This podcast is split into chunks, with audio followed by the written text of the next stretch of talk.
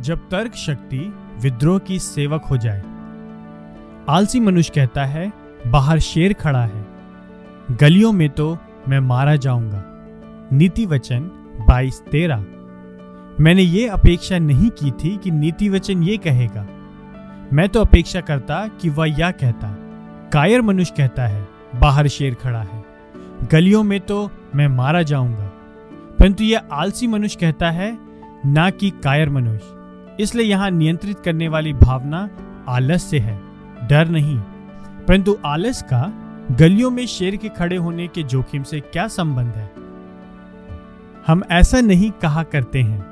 यह मनुष्य अपना कार्य करने के लिए बहुत आलसी है, क्योंकि बाहर एक शेर खड़ा है। बात यह है कि आलसी मनुष्य कार्य ना करने को उचित ठहराने के लिए काल्पनिक परिस्थितियों का निर्माण करता है। और इस प्रकार वह ध्यान को अपने आलस्य के अवगुण से हटाकर शेरों के होने के जोखिम पर लगाता है। कोई भी उसको केवल इस कारण से कि वह आलसी है दिन भर घर में रहने की स्वीकृति नहीं देगा, परंतु वे उसे छूट दे सकते हैं यदि गली में शेर खड़ा हो।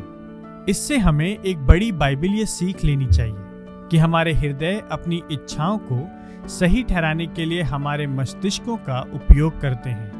अर्थात हमारी सबसे गहरी इच्छाएँ हमारे मस्तिष्कों के सचेतन कार्य करने से पहले होती हैं, और वे मस्तिष्क को इस रीति से बातों को समझने के लिए प्रभावित करती हैं, जो उन इच्छाओं को सही ठहराए, भले ही वे त्रुटिपूर्ण हो।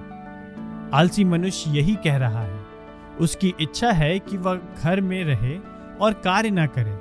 घर में रहने के लिए कोई अच्छा कारण नहीं है। इसलिए वह क्या करता है? क्या वो अपनी बुरी इच्छा अर्थात अपने आलस्य पर प्रबल होता है? नहीं। वह अपनी इच्छा को उचित ठहराने के लिए अपने मस्तिष्क में कृत्रिम परिस्थितियों को बनाता है। यीशु ने कहा, ज्योति जगत में आ चुकी है, परंतु मनुष्य ने ज्योति की अपेक्षा अंधकार को अधिक प्रिय जाना, क्योंकि उनके कार्य बुरे थे। यौना तीन उन्नीस। हम अंधकार से इसलिए प्रेम करते हैं, जिससे कि हम गुप्त में वही करते रहें जो हम चाहते हैं।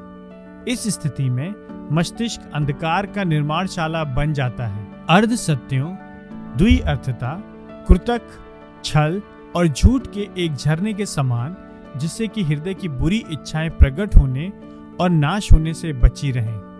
इस बात पर ध्यान दें और बुद्धिमान बने।